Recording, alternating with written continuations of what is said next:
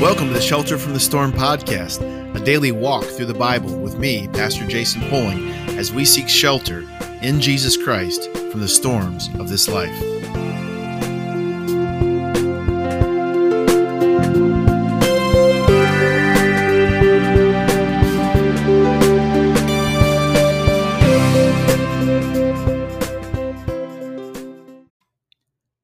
It's a great day to glorify God. This is Pastor Jason Pulling coming to you from the Shelter from the Storm podcast. And uh, I have been out of commission for, man, a good couple weeks here. I've uh, been sick, pretty miserably sick. I've never been this sick in my life, I don't think, in terms of the length and duration of the symptoms. I did get the COVID test, or I should say the virus that will remain nameless because no one wants to think about it. And of course, when you get sick, that's the only thing you can think about. But I did get the negative result on the COVID test, uh, as well as my son, who was also ex- expressing some symptoms. But I had basically every symptom that COVID had, except for the respiratory stuff, plus some other ones. And it was it uh, over the course of a couple weeks, um, I had three bouts. And so I'm just coming off uh, of the third and most severe bout. So anyway, I was in no shape to come into uh, work and, and do anything. Uh, especially do the podcast, and uh, also wanted to stay away from people and, uh, uh, you know, quarantine myself for, for people's safety.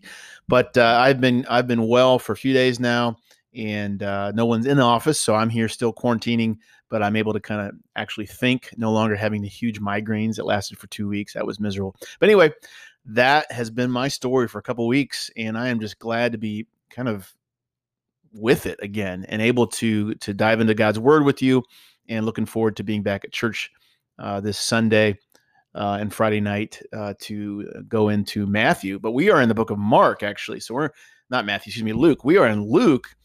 It's been a couple weeks. Uh, I have no idea what's going on, but we are in Luke in our church uh, services. And you can always go to cornerstone y c dot com, uh, check out what we have to offer. Uh, in terms of the live streams and other other things that you can find, YouTube, Facebook, et cetera, Twitch. But uh, on this podcast, we are in the book of Mark. We've been marching through the book of Mark since the beginning of the quarantine, taking some time off, but we are uh, we are getting close to the end. We are in Mark chapter twelve. And as you know from following the podcast, and thank you for all all of you who who follow this podcast. It's really encouraging to me to see how many uh, people listen uh, every time I post one of these. So it just encourages me to know that people have a hunger for the word of God, and that is our only shelter from the storm. And so this truth that we're going to look into, we are in Mark twelve in the New American Standard Version. And as we've seen leading up to this, if you've been watching and listened to the podcast, we see Jesus marching to Jerusalem, marching to Calvary. That's his final destination. That was the whole point of him coming to earth, was to die on that cross for our sins, rise again the third day, vindicating that he had come and established the kingdom which is coming and one day will come uh, at the second coming of Christ in its fullness. And so we see him really taking to task, especially the religious leaders, but also the religious people, the Jews. Uh, he is not pleased with how they have handled their commission from Yahweh, from God. And the old covenant was clear what their mission was, was to bless all the nations through the lineage of Abraham, so that everyone could know Yahweh and believe. But they'd become insular, they'd become racist, they had become um, legalistic and dead in their religion. And that's why he went to the temple, and that's why the parable of the, the vine, and that's why just in the previous section, at the very end of chapter eleven, we see that uh, Jesus is again uh, critiquing, condemning these religious leaders. And that leads us to, after he does that condemnation, in Mark twelve, he goes further and refers them back to the texts that they knew well, the Old Testament, especially the Old Testament prophets. And in Mark twelve, he starts out in this way. And he began to speak to them in parables. A man planted a vineyard and put a wall around it, and dug a vat under the winepress and built a tower and rented it out to vine growers and went on a journey. And so the Jews and the religious leaders would have seen this instantly as a reflection back to uh, Isaiah chapter five.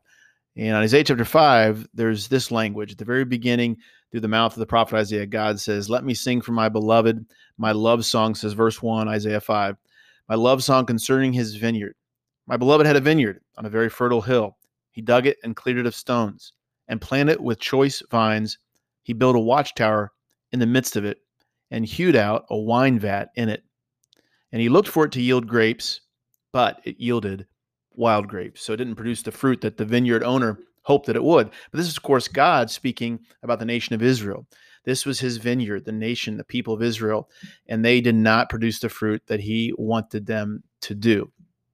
And so when Jesus is speaking that, of course, Isaiah is condemning the religious leaders of the day. Jesus is uh, channeling Isaiah, basically, and saying the same thing about the religious leaders of his day and the Jewish people.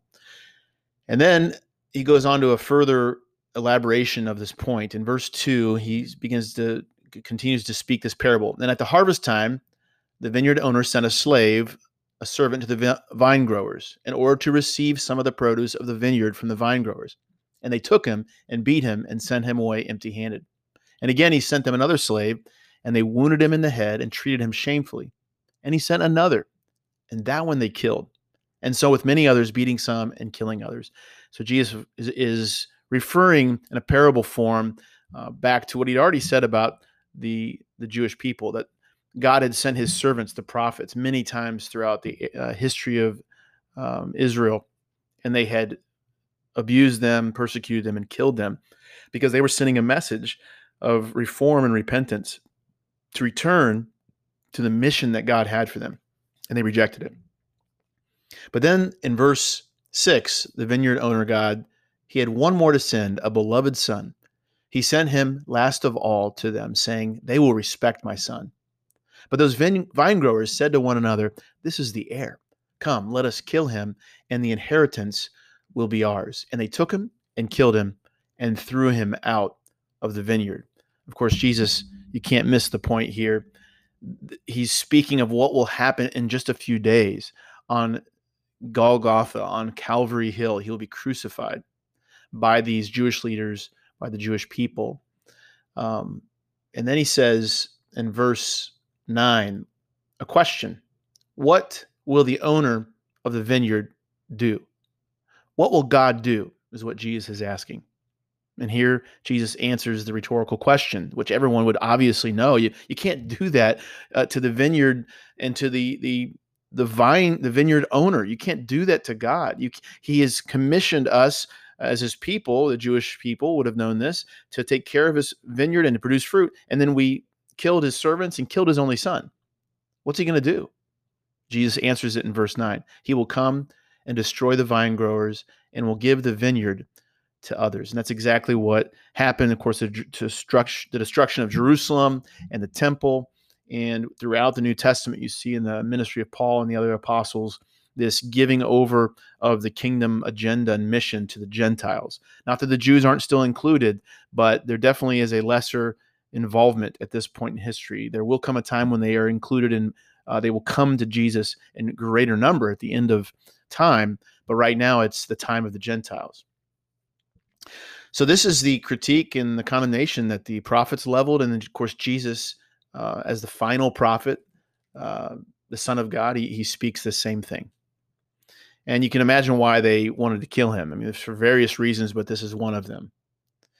And then they go on, and in verse ten, or Jesus goes on and says, have you not read this scripture? The stone which the builders rejected, the be- this became the chief cornerstone. This came about from the Lord, and it is marvelous in our eyes. And he's hearkening back then to Isaiah chapter twenty-eight, another passage in the famous prophet. And in Isaiah twenty-eight, uh, th- this passage goes on like this.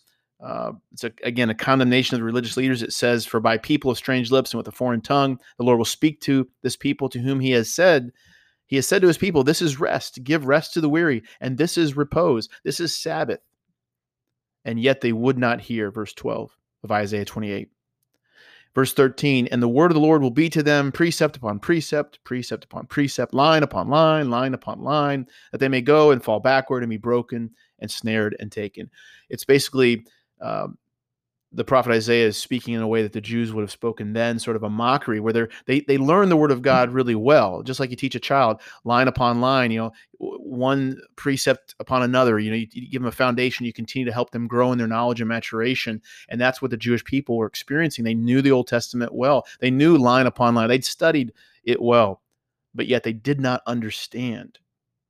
And so in verse fourteen, therefore hear the word of the Lord, you scoffers, you mockers, who ruled his people in Jerusalem. Because you have said, we have made a covenant with death, we and with Sheol we have an agreement. They're basically saying, hey, we're the people of God. We're not going to be cursed. We're, we're safe. Because you said that, but yet you didn't understand, right? Verse sixteen, therefore thus says the Lord of God, behold, I am the one who has laid as a foundation in Zion a stone, a tested stone, a precious cornerstone of a sure foundation. Whoever believes in him or believes will not be in haste. Will not be in haste. So the point Jesus is making, of course, you see the apostles mention this many times about Jesus being the cornerstone of the church, the cornerstone of the kingdom of God. And the Jews, because they they failed to really understand what they were learning in God's word, they did not heed it. They rejected the very stone that God had appointed to be the foundation of the kingdom. And so that cornerstone uh, really became, became a condemnation for them. As Jesus says, those who fall on that stone will be broken to pieces. So this is, a, a, a of course, it was a warning to the Jews at the time, but definitely to us as well. We can say, hey, we're the people of God. Um, we believe in Jesus. We know his word. We study it. We listen to sermons. We read books. We know line upon line. But the reality is, if we're not having the heart of Jesus, doing the mission that God has appointed for all of his people to do from the very beginning, um, of course, in the garden, but definitely the Abrahamic promise to bless all peoples, to, to go into the highways and the byways and to all men, women, boys, and girls of all stripes and colors and nations and tongues, because that's what the Jews were not doing. They were insular. They were racist and bigoted towards those outside. And sometimes we can be that way as Christians as well. And so we have to be careful that we also don't fall into that same condemnation and we become uh, vineyard servants who do not produce the fruit that the king is asking us, the owner of the vineyard is asking us to produce. Um, so it's definitely a sobering message, um, but this is the word of the Lord. And it's something that we can just say, hey, man, when we fail to do the mission, we just repent. We say, God, forgive us. We've, we've, we've fallen back from what you've called us to do. Please help us to do your mission. Well, love you guys. Hey, we will talk about uh, Caesar and taxes. That's the next passage, and that's a hot one, of course, in today's debate over government overreach. So I hope you tune in tomorrow. Share this with friends and family. Love you. Bye.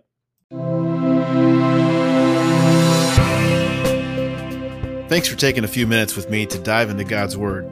I always appreciate your feedback and look forward to your questions. You can email those to me at jason at cornerstone y c dot com. You can also check out my videos and other content on Facebook, YouTube, Instagram, and now twitch.tv slash Pastor J P O. Definitely check out also the content from the church I serve, Cornerstone Church of Yuba City in California. And please share this podcast with others. I'll catch you on the next podcast as we learn how to shelter from the storms of this life in Jesus Christ.